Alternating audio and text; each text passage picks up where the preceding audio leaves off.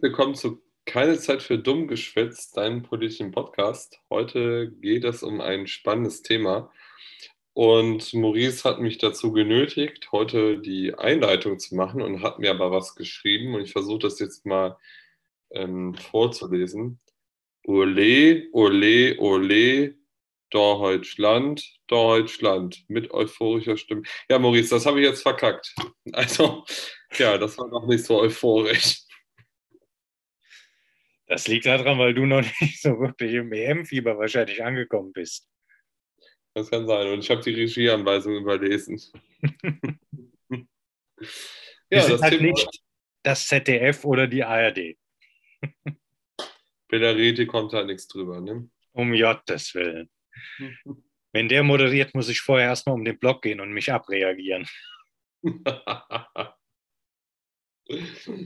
ja, Maurice, heute soll es um Patriotismus, Nationalismus, EM so im weiten Feld gehen. Und ja, was möchtest du denn am Anfang dazu oder wie möchtest du denn in das Thema einsteigen?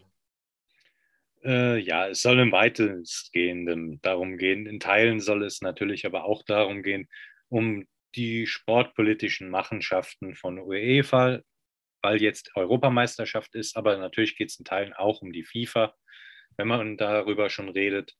Ähm, und vorneweg steigen wir vielleicht mal so ein, wir sind beide große Fußballfans immer schon gewesen und ähm, waren eigentlich auch immer äh, ja, mit einem gesunden Patriotismus dabei, wenn so ein tolles Turnier angestanden hat. Was hat sich aber da jetzt äh, verändert? Also Ganz kurz zu mir. Seit drei Wochen ist die Euphorie da, aber bei dir stottert der Motor noch ein bisschen. Woran könnte das liegen?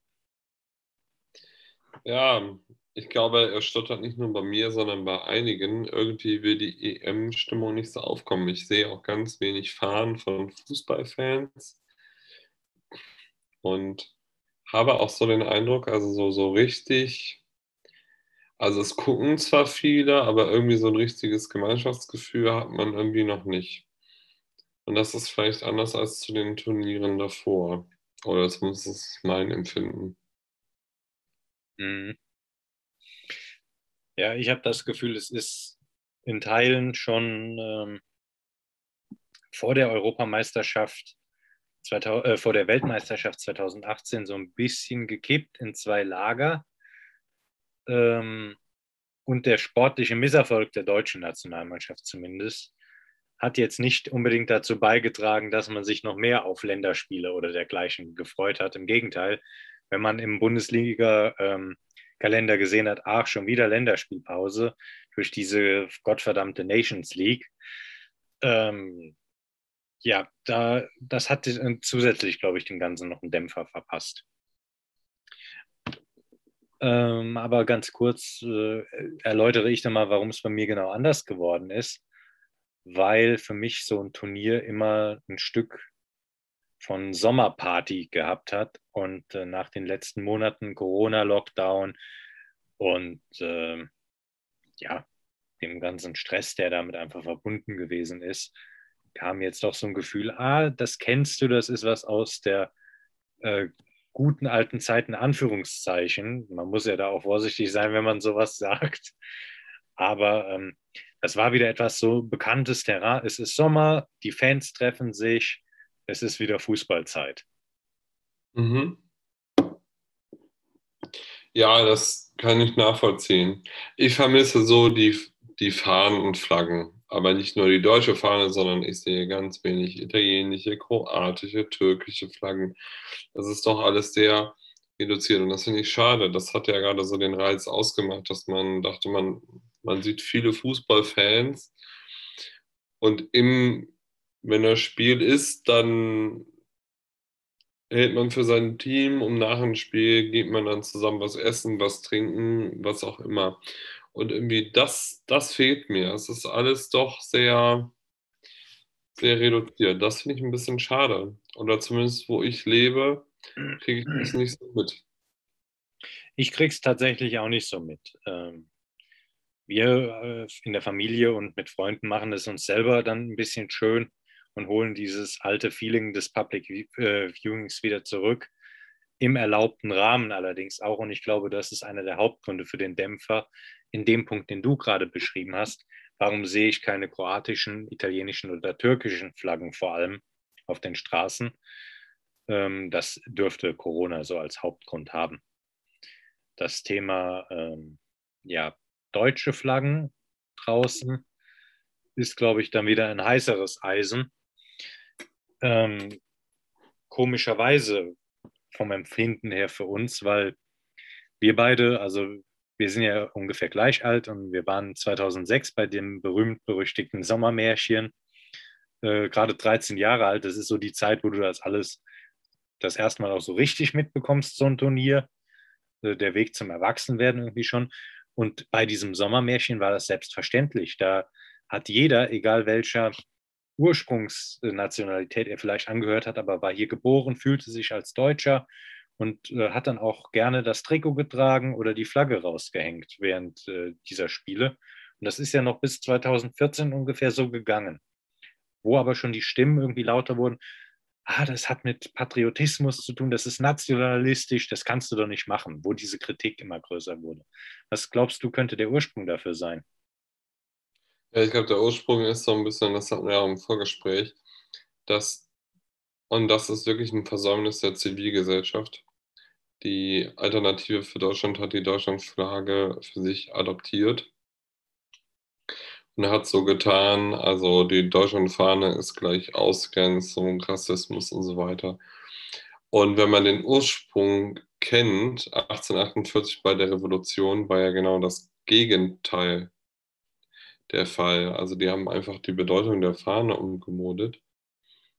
Und das finde ich schon sehr erschreckend, gerade weil auch die Deutschlandfahne 1949 ja bewusst gewählt worden ist, um eben an die Demokratie und an Frieden und Gleichheit und so weiter zu erinnern. 49, und, ja. Was habe ich gesagt? 40. Da also, wahrscheinlich eher nee, nicht. 40 war mit Demokratie nicht viel das wohl war. Nee, 49 genau. Und das ist schade. Und das ist auch ein Versäumnis, glaube ich, der Zivilgesellschaft. Denn Patriotismus als solches ist ja erstmal was Einschließendes, weil patriotisch können viele sein am Land. Also wenn man die Nationalmannschaft sieht, die hatten, da kamen viele aus vielen Kulturen und trotzdem vereint unter dem Trikot zu spielen. Und so würde ich das auch immer verstehen wollen. Also es gibt von ein kleiner Buchtipp, wenn man das lesen möchte, von Thea Dorn, äh, Patriotismus, aber nicht stumpf. Das ist eine Philosophin. Sehr interessantes Buch, glaube ich. Ich habe es noch nicht gelesen, nur Buchrezensionen gehört, aber ich werde mir das mal durchlesen. Und genau so ist es. Also man kann doch stolz sein, dass man in der Demokratie ist und so weiter. Und das bedeutet ja aber nicht, dass man andere dadurch ausgrenzt, sondern ich glaube im Gegenteil, wenn man sich den Wurzeln bewusst ist, dass wir auf dem Grundgesetz aufgebaut sind und darauf stolz sind, führt das ja auch wieder dahin zurück. Und so würde ich für mich den Unterschied zwischen Patriotismus, Nationalismus und Ausgrenzung sehen. Und es ist ein starkes Versäumnis, dass die Alternative für Deutschland diese Flagge für sich gepachtet hat. Ja, und vor allem gerade in Bezug auf Sportereignisse ähm, finde ich, dass äh, man da sich eigentlich nicht verstecken müsste, weil ich finde, wir haben eine tolle zusammengewürfelte Mannschaft, die für das Deutschland von heute tatsächlich steht, gerade mit dem Punkt, den du äh, äh, angesprochen hast, mit Spielern, deren äh, Eltern aus anderen Ländern ursprünglich mal nach Deutschland gekommen sind. Aber die Jungs sind hier groß geworden, die sind hier aufgewachsen, zur Schule gegangen. Ähm, die gehören zu uns und deren Eltern genauso. Und äh, das ist ja nicht mehr das Deutschland von 1949, wo du so gut wie keine Einwanderung gehabt hast, sondern das ist äh, das neue Deutschland tatsächlich, das sich weltoffen gibt. Und ähm, gerade diese schwarz-rot-goldene Fahne steht ja auch dafür eigentlich sinnbildlich. Ja, auf jeden Fall. Und dass man gucken muss, also Deutschland hatte viele Auswanderungswellen im 19. Jahrhundert in die neue Welt und dann das schreckliche Kapitel ähm, 33 bis 45, wo wir extrem viele jüdische Mitbürgerinnen und Mitbürger verloren haben. Ja, nicht das nur, ganz, ganz viele andere Kulturen. Ja, ganz viele andere, aber die sind mir gerade so präsent. Also, das ähm, ist der Großteil äh, tatsächlich, das, leider, ja. Das Menschheitsverbrechen im 20. Jahrhundert. Und das jetzt nach dieser schrecklichen Geschichte und dieses, dieses Deutschland, was ja doch immer so ein bisschen, auch heute hat man immer das Gefühl, immer so ein bisschen der Zeit hinterherhinkt, äh, hinkt, dass dieses Deutschland so viele Leute wieder attraktiv sind, dass wir Einwanderungen haben, das ist schon ein Wunder an sich. Und darauf kann man auch stolz sein und froh sein, dass wir ein Deutschland haben, wo Leute auch gerne leben wollen. Und nicht, wie es lange Zeit auch war, dass wir viele Auswanderungswellen aus Deutschland hatten. Und umso tragischer finde ich deswegen, dass die deutsche Fahne ähm, ja, einfach umdekoriert wird und man das mit AfD und Co. gleichsetzt. Deswegen, ich würde gerne auf einer Antirassismus-Demo mit einer Deutschlandfahne rumlaufen, weil ich dann das, weil das eigentlich richtig wäre und es würde aber falsch verstanden werden. Ja, das stimmt. Und man kann jetzt das, ich bin mal, ich schmeiße das jetzt das als Thema einfach mal so rein. Ähm, ich fand das Verbot der Reichskriegsflagge sehr, sehr richtig. Aber könnte das nicht im Umkehrschluss dazu führen, dass die schwarz-rot-goldene Fahne noch mehr missbraucht wird, weil die Fahne, die ja eigentlich für das steht, was diese Geso äh, Gesinnungsgenossen leider Gottes fordern, nämlich wieder ein verkapptes Deutschland, ähm, dass äh, die dadurch, dass diese Fahne verboten ist, äh, noch mehr die demokratische Fahne missbrauchen könnten.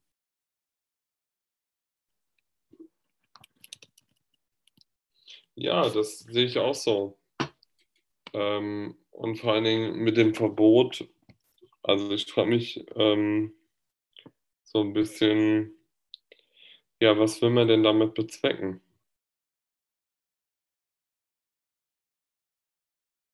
Ich kann es nicht sagen. Es war jetzt nur eine Idee und ein Einwand, den ich mal eingeworfen hatte. Nein, der ist auch vollkommen richtig, wie du das sagst. Ähm, nur manchmal, glaube ich, verbietet man auch etwas aus guten Absichten, aber sie bringen wahrscheinlich das Gegenteil. Hm. Bei den Reichskriegsflaggen, das ist genauso wie mit diesen NPD-Verbotsverfahren. Jetzt kommen wir ein bisschen vom Thema ab, aber ich zeige gleich, womit das zu tun hat. Es ist schlimm genug, dass es das gibt und Leute das hochhalten, aber man weiß auch immer, mit was man es zu tun hat. Wenn man Sachen verbietet, dann fängt das Katz-und-Maus-Spiel ja wieder von vorne an. Also man sucht sich dann neue Fahnen und die muss man dann wieder ausspülen und so. Ist ja furchtbar nervtötend. Also warum behält man das nicht bei, dann weiß man wenigstens, mit welchem Pappenheimer man es zu tun hat. Ja, das stimmt. Hm.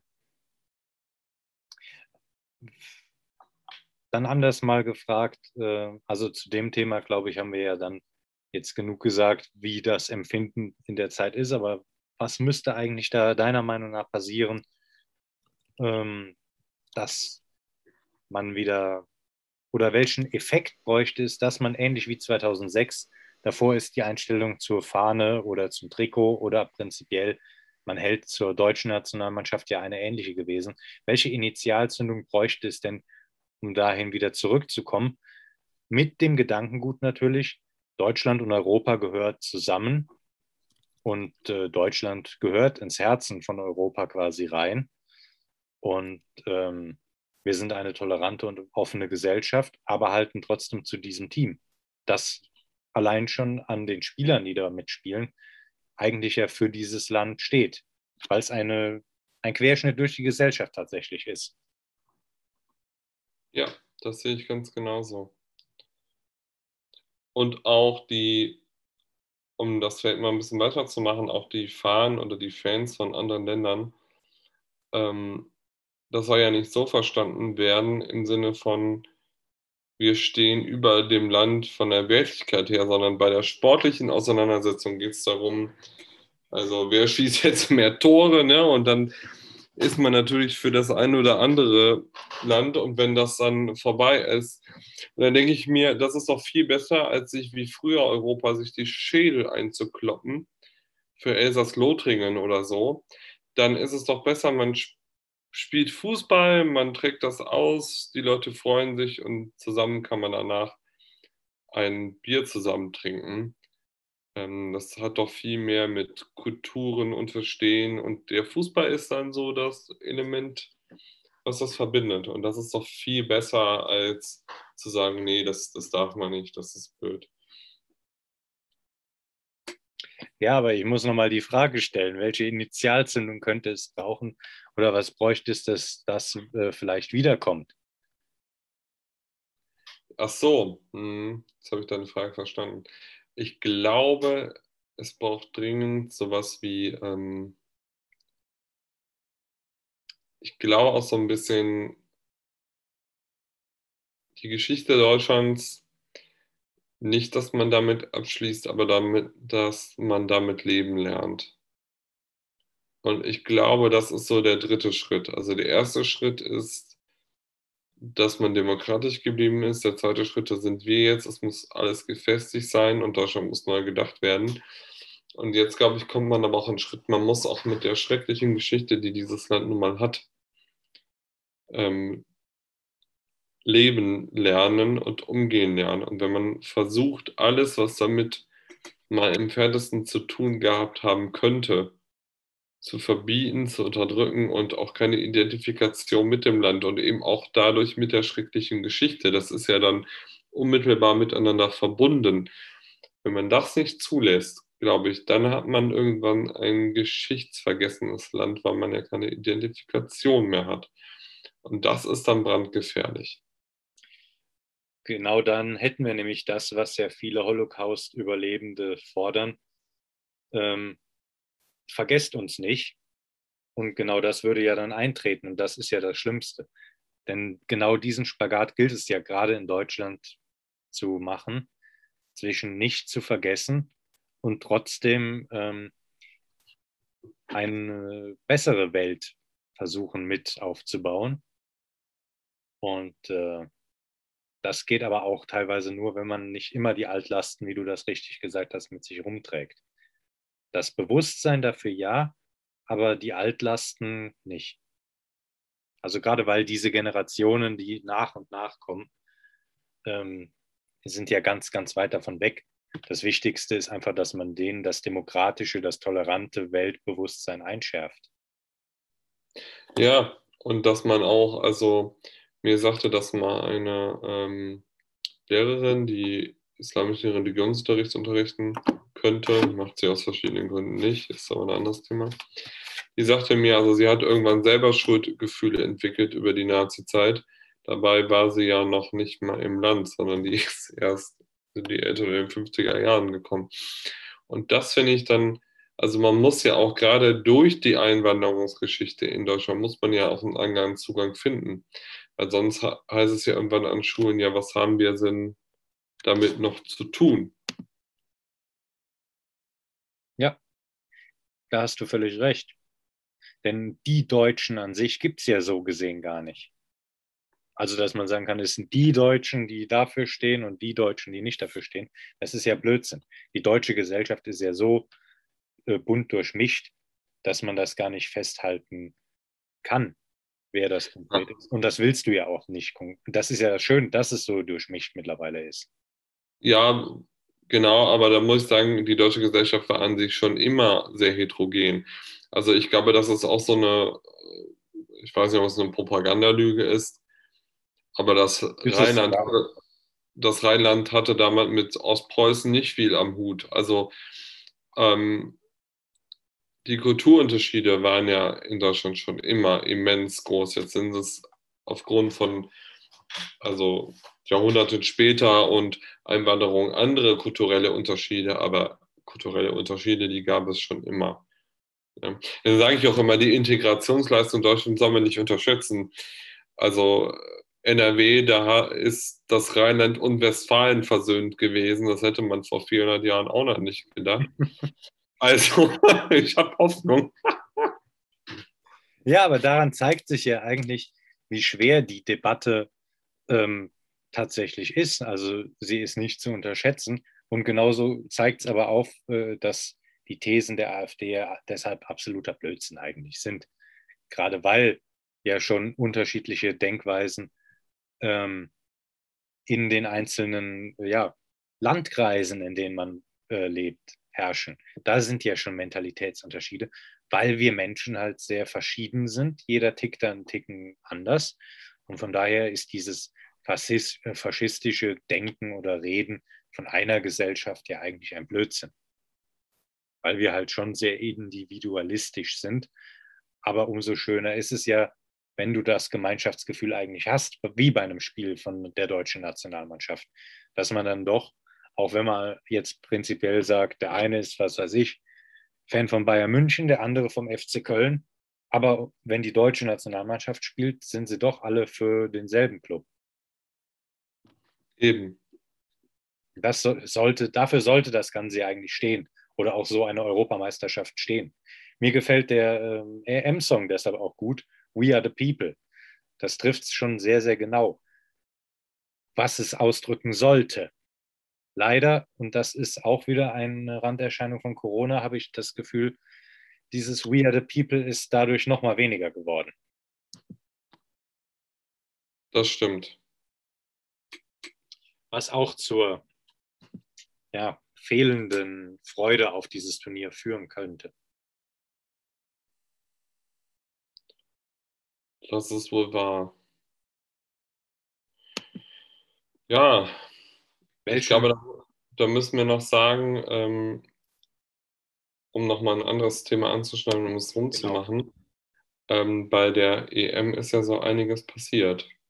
Genau, wir gehen dann ins zweite Drittel über und kommen mal wieder so ein bisschen zurück zum Fußball. Aber das Thema find, fanden wir beide, ist, das wir zuerst jetzt angesprochen haben, einfach uns persönlich auch sehr, sehr wichtig gewesen, weil wir halt in der Zeit noch groß geworden sind, als das selbstverständlich gewesen ist, was wir eben beschrieben haben, wie das bei Fanfesten mal ablief. Mhm. Aber dann kommen wir zum zweiten Drittel. Ja, für den, es ist ja quasi der erste Spieltag äh, am Wochenende rumgegangen äh, am Wochenende, blöd, jetzt im Laufe der Woche rumgegangen. Und äh, ich glaube, so einen ersten Spieltag hat noch kein internationales Turnier erlebt. Wir hatten ja am zweiten Tag den schlimmen Zusammenbruch vom dänischen Nationalspieler Christian Eriksen, dem es Gott sei Dank den Umständen entsprechend wieder sehr gut geht, ähm, der gut behandelt wird. Aber der Umgang damit macht ja andererseits auch wieder Mut, also wer dann wirklich äh, denen alles die Daumen gedrückt hat, sowohl dem dänischen Team als ihm auch selber, zeigte einfach nochmal, ähm, Fußball ist eben nicht für grölende Nationalisten, sondern Fußball ist ein Sport, der für Gemeinschaft und Zusammenhalt steht. Und das hat man in diesen Momenten wieder erlebt, was ich sehr, sehr schön fand. Das stimmt auch die Sprechchöre, ne? Zwischen dem finnischen Team und dem dänischen Team, die dann den Namen skandiert auch heute haben. wieder, als sie gegen Belgien gespielt haben. Das ist schon, schon toll, da hast du recht. Ja, aber das ist ein sehr gutes Ereignis gewesen, wie man damit umgegangen ist. Das muss man schon sagen. Auch sehr viel Empathie. Und da haben sich ja viele Leute ähm, ja auch Anteilnahme gezeigt. Genau. Und ähm, ja, aufs Thema UEFA, wie die mit den Fans umgehen und so, kommen, können wir ja ganz zum Schluss der äh, Sendung kommen. Aber lass uns jetzt mal über das zweite Ereignis reden, was äh, mich persönlich dann eher wieder wütend gemacht hatte. Und zwar ist das die Aktion von Greenpeace gewesen ähm, vor dem Spiel der Nationalmannschaft gegen Frankreich, als äh, ein Paragleiter, ein motorisierter Paragleiter, ins Stadion reingeflogen ist, ähm, abgestürzt ist und dabei zwei Menschen verletzt hat. Also dem Piloten ist nichts passiert.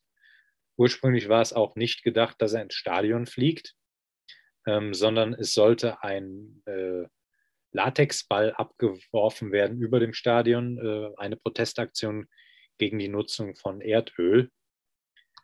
Ähm, ja, warum hat mich die Aktion sauer gemacht? Weil an sich ähm, das Thema ja tatsächlich wichtig ist und auf der Tagesordnung stehen sollte. erstmal hat es mich wütend gemacht, weil es eine wahnsinnig wahnwitzige und gefährliche Aktion gewesen ist. Also dann hätte man auch lieber mit 20 Mann und Bannern vom Stadion äh, Sprechchöre abhalten können. Klar, ja, wahrscheinlich mit, mit, weniger Medienaufmerksamkeit, äh, okay. Aber ähm, der Preis, der dafür gezahlt wurde, äh, finde ich, das passte nicht. Und zum anderen, finde ich, hat der Protest an dieser Aktion oder an dieser Stelle mal nichts verloren. Weil Fußball ist ein Sport, der Hobby sein sollte und Freizeitaktivität sein sollte. Und ähm, es muss auch mal Freiräume geben, wo man sich nicht ums Wohl der Welt jedes Mal äh, kümmern kann. Oder sage ich das jetzt falsch? Nein, absolut. Und vor allen Dingen die, also was wirklich auch gefährlich war, durch die Anschläge in Frankreich sind Scharfschützen platziert worden.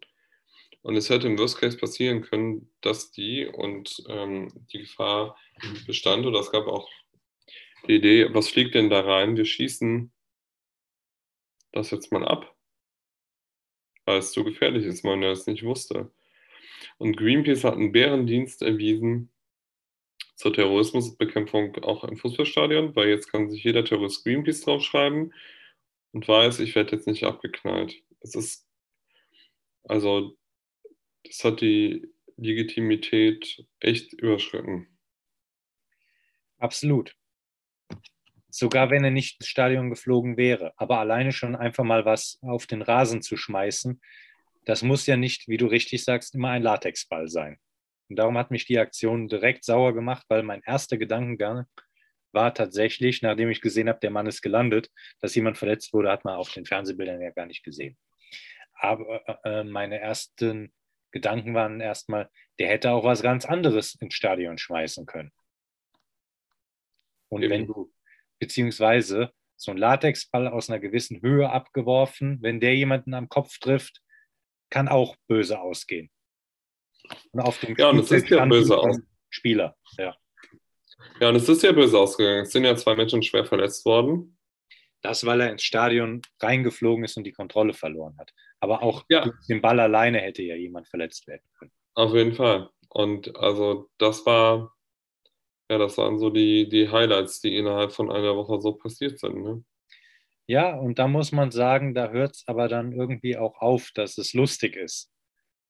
Also mhm. das Thema Umweltschutz und Klimaschutz ist zu ernst, um es mit solchen Aktionen zu gefährden, weil diese Aktion ist wieder Wasser auf die Mühlen derer, die ähm, gegen den Umweltschutz sind, weil die dann sagen, die bekloppten Umweltschützer, guck mal, die riskieren das Leben von anderen, ähm, die scheren sich einen Dreck nur, um ihre Themen ähm, ja, äh, verkünden zu können. Das könnten viele jetzt sagen.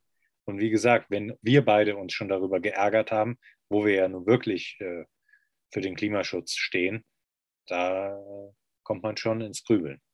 Mhm, das stimmt wohl. Ja. Dann kommen wir zu unserem Lieblingsverein zum Schluss. genau, zum Thema Sportpolitik.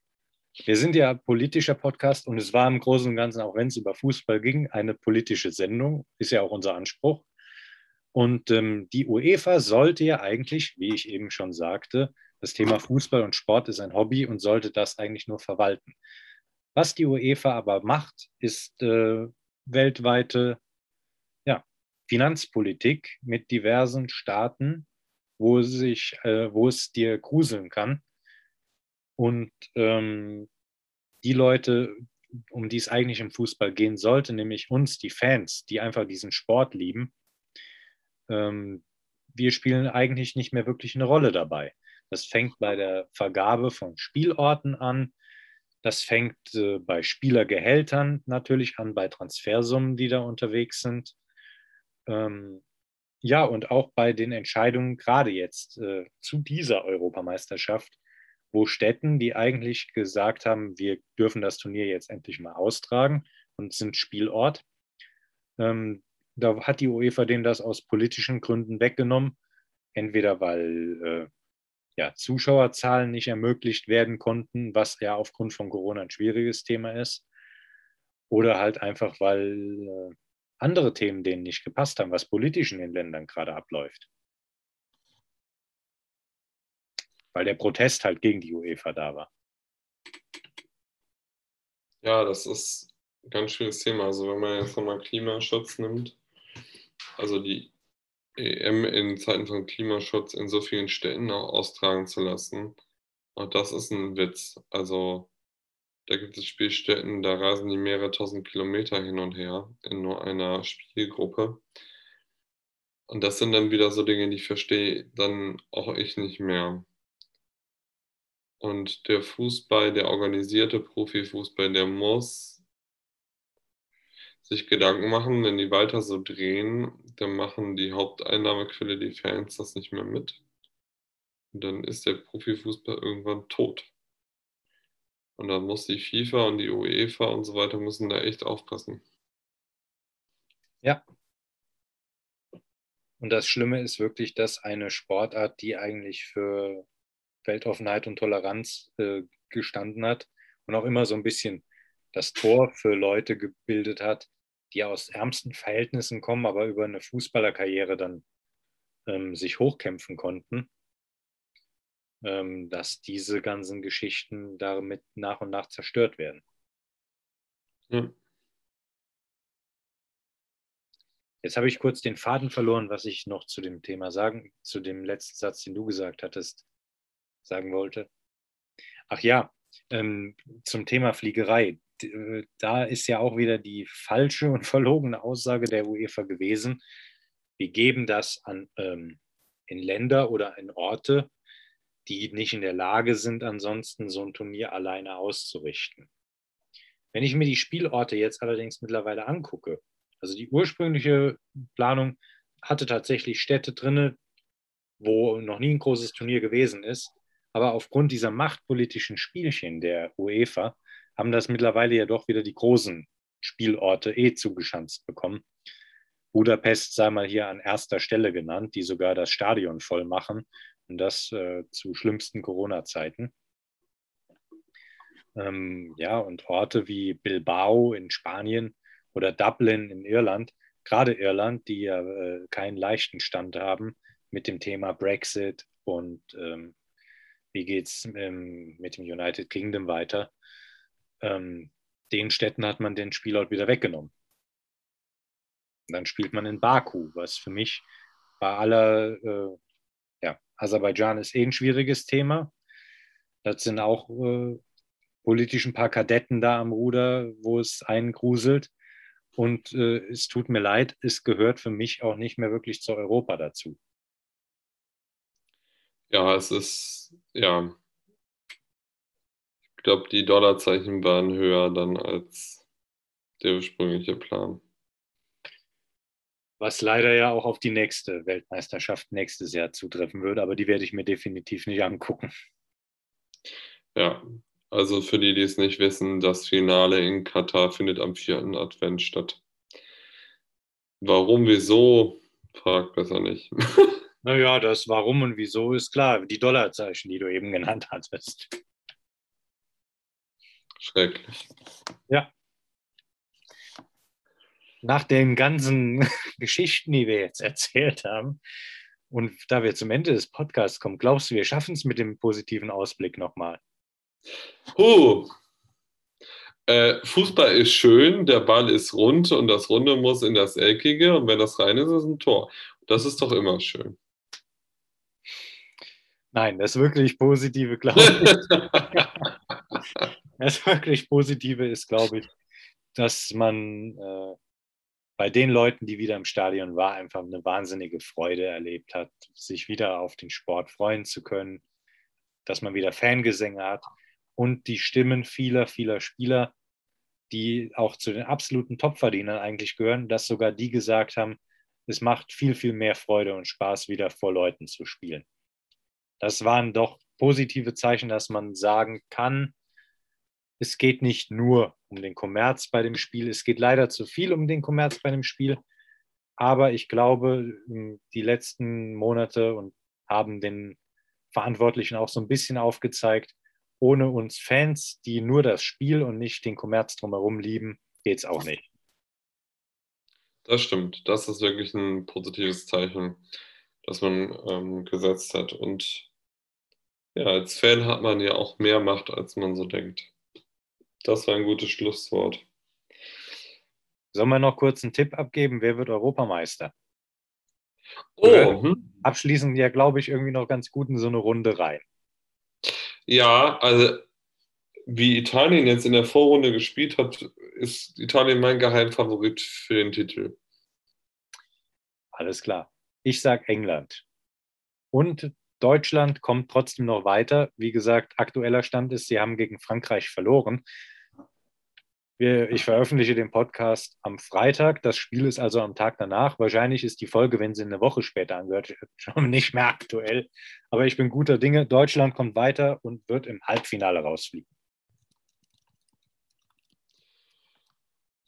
Das wäre doch wenigstens im Gegensatz zu der WM ein großer Erfolg.